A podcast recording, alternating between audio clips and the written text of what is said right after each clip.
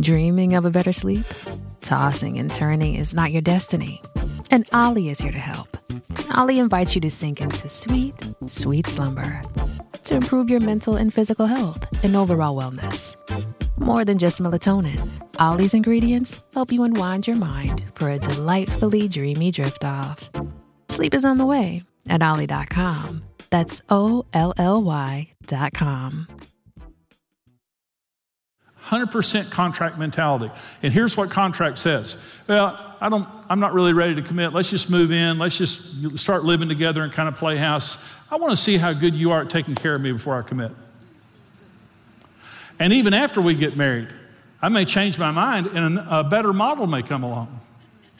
So when you're in a relationship with a person and they want a contract, see, in relationships, you get what you pay for. And if you want the cheapest, most fragile form of relationship, enter into a contract relationship. It's all about me. I don't want to sacrifice much. I don't want to lose my rights, and I don't want too much responsibility on me. I want to limit my responsibilities and I want to protect my rights. Covenant says, I'm all in, and I know it's going to hurt. I'm ready for poor. I'm ready for sicker. I'm ready for worse. I'm ready for anything. And the only thing that's going to separate us is death. Not murder, death.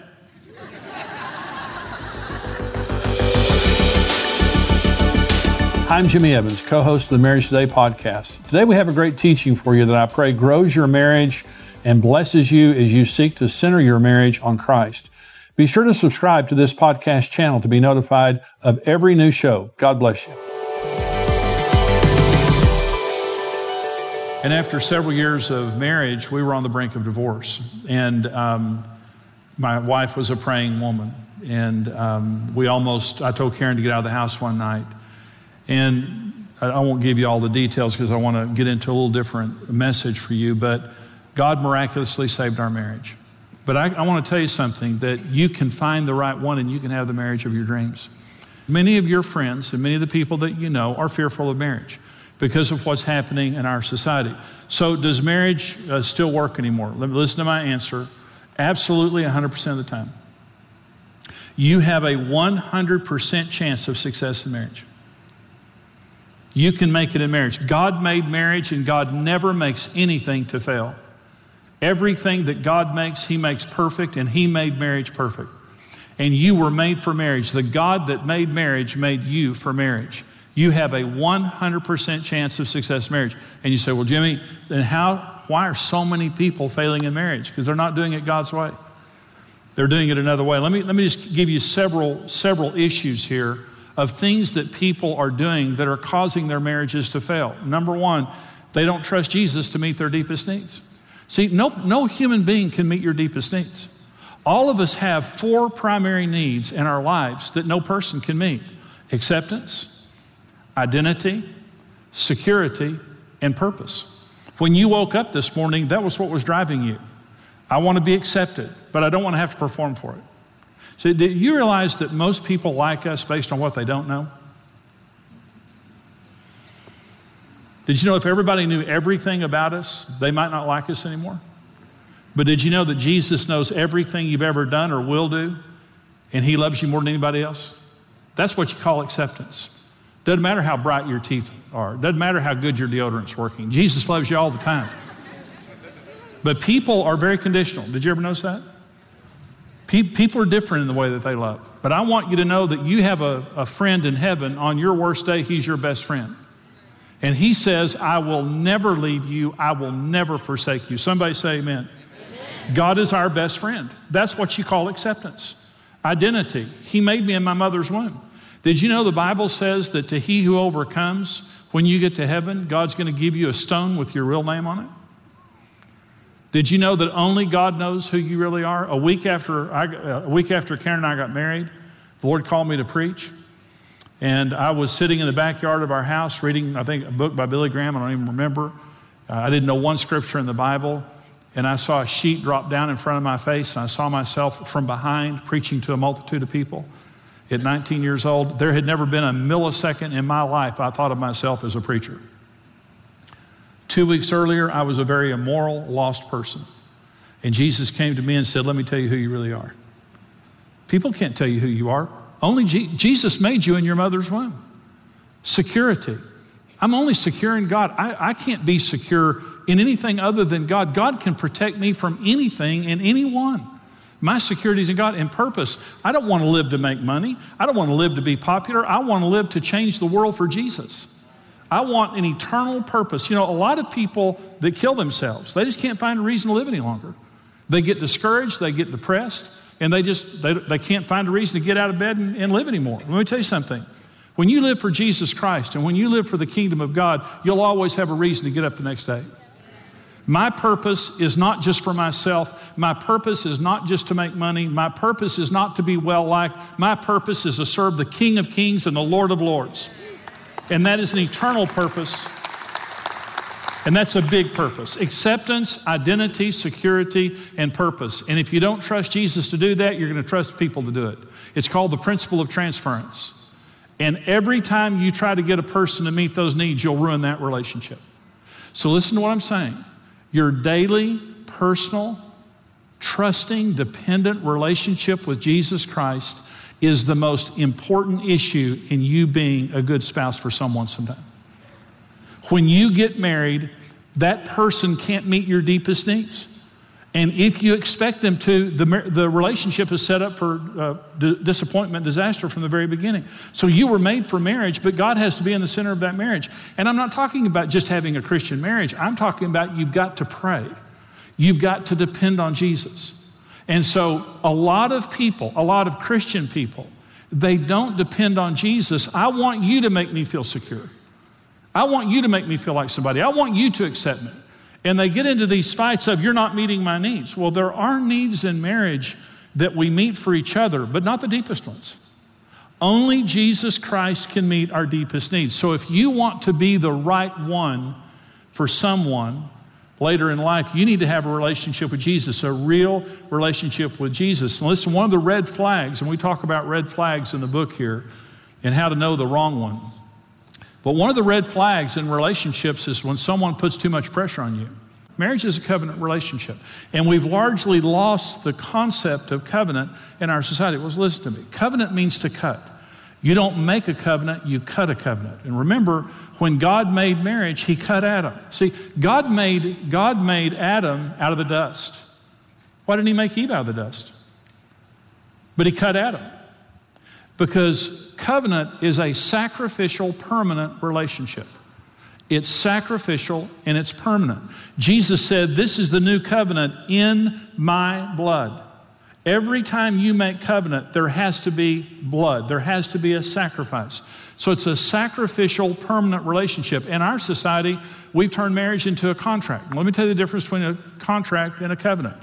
A covenant is a sacrificial, permanent relationship that I am going to surrender rights and assume responsibilities. A contract is a superficial, temporary relationship where I'm going to protect my rights and limit my responsibilities. And so uh, uh, God says on day one of our relationship with Him, Hebrews 13, 5, on day one of our relationship with God, here's what God says I will never leave you, I will never forsake you. Listen, let me tell you what those words mean. I'll never leave means I'll never physically leave. I'll never forsake means in all of eternity, God will never turn His heart away from you. Day one, God does not say, I'm going to see how good of a Christian you are. And if you're a really good Christian, I'm going to make you some really neat promises. On day one, God says, I'm all in, and I'll never change. And I'll never physically leave you, and I'll never turn my heart away from you. Whatever you do, whatever happens in our relationship, I'm all in day one. A contract relationship says this. Well, let me say it this way. When a couple, when a couple gets married in a covenant relationship, here's what they say for better, for worse for richer, for poor, in sickness and health, till death do us part. That's covenant language. And covenant language says there's going to be tough times, I'm all in. I'm here to stay. And so you're going to go through tough times in every relationship. And the only commitment that can keep you together is a covenant commitment. But here, here's a contract living together. A lot of people today are living together. Well, what's wrong with living together? 100% contract mentality. And here's what contract says. Well, I don't, I'm not really ready to commit. Let's just move in. Let's just start living together and kind of play house. I want to see how good you are at taking care of me before I commit. And even after we get married, I may change my mind and a better model may come along. So when you're in a relationship with a person and they want a contract, relationship, see, in relationships, you get what you pay for. And if you want the cheapest, most fragile form of relationship, enter into a contract relationship. It's all about me. I don't want to sacrifice much. I don't want to lose my rights, and I don't want too much responsibility on me. I want to limit my responsibilities and I want to protect my rights. Covenant says, I'm all in, and I know it's going to hurt. I'm ready for poor. I'm ready for sicker. I'm ready for worse. I'm ready for anything, and the only thing that's going to separate us is death. Not murder, death. Number three reason that marriages fail is because people break the laws of marriage. Um, the, the laws of marriage are in Genesis chapter 2. I had no idea that there were laws of marriage. And by the way, laws create order. I'm a pilot, I fly a plane, and there are laws of aerodynamics. It creates order. There's, there's no chance a plane's just going to fall out of the air. If you follow the laws of aerodynamics, flying is the safest form of transportation. Marriage is the safest relationship on earth. Today, with all of its warts, you cannot find a relationship on earth today that is safer than marriage. And when you do it God's way, it's 100% safe because there are laws. Where are the laws? Genesis 2 24 and 25. Therefore, a man shall leave his father and mother and be joined to his wife, and they shall become one flesh. They were both naked. The man and his wife are not ashamed. Well, I had no idea that those were the laws of marriage. But when God created marriage, this is right after God created Adam and Eve, this is what God said. For this cause a man shall leave his father and mother, the law of priority. The marriage is, has to be first. Okay, for this cause a man will leave his father and mother. Your father and mother are the most important relationship in your life.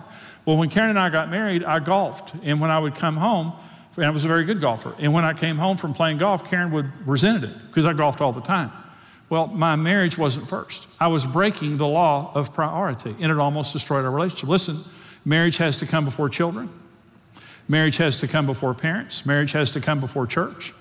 Marriage has to come before friends. Marriage has to be first. It's the first law of marriage. Law number two For this cause, a man shall leave his father and mother and cleave unto his wife. Well, the word cleave doesn't make sense in our language, but it means to pursue with all of your energy. We're commanded in Deuteronomy five times to cleave unto the Lord our God. Marriage is work. You have to work at marriage. A lot of people think, well, if I marry my perfect soulmate, then I'm just going to wake up every day and hallelujah. Here it's, it, it's, I just feel so good. Oh, I don't have to work at this relationship because I found my soulmate. We matched in all 1,300 categories. Let me tell you something. You marry your perfect soulmate, you're going to have to work at that relationship. It's like anything else in life. In what area of life would you want to give something no energy and expect to succeed? There's no other area that we apply that principle to except for marriage. And so I'm saying marriage is work, but it's great work. When you work at your marriage, marriage thrives. And by the way, the reason that you fall in love is you work at it. You knock yourself out. You know, you smell good, you look good, you, you know, pay attention to what you're saying, you pursue each other, and you fall in love. How do you fall out of love? You just give up, take each other for granted.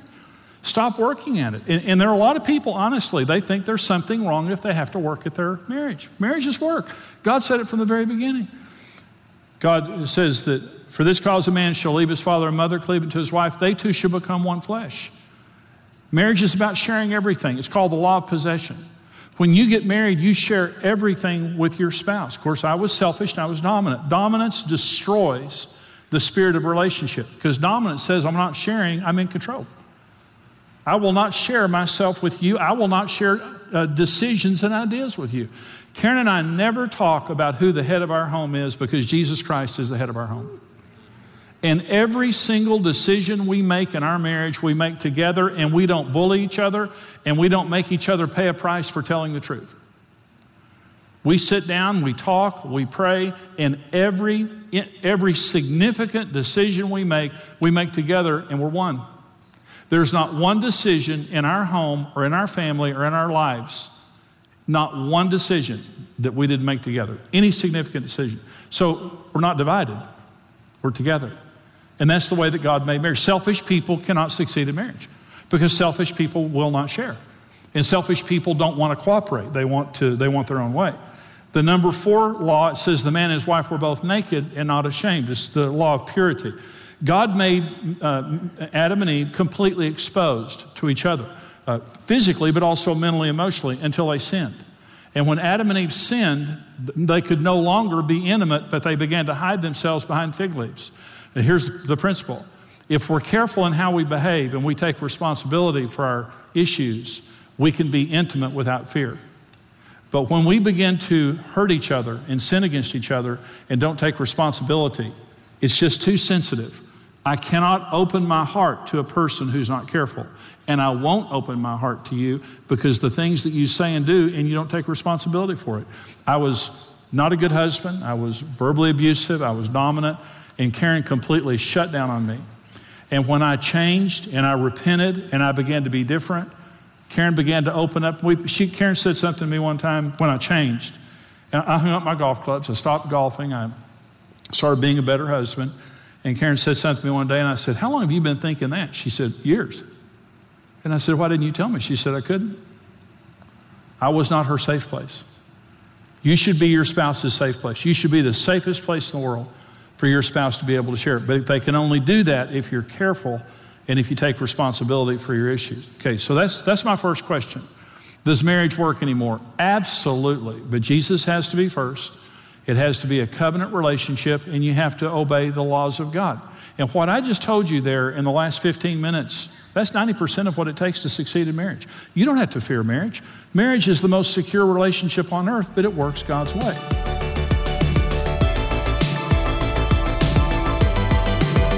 Hey, this is Brent Evans with XO Marriage, and I want to thank you for listening to the Marriage Today podcast.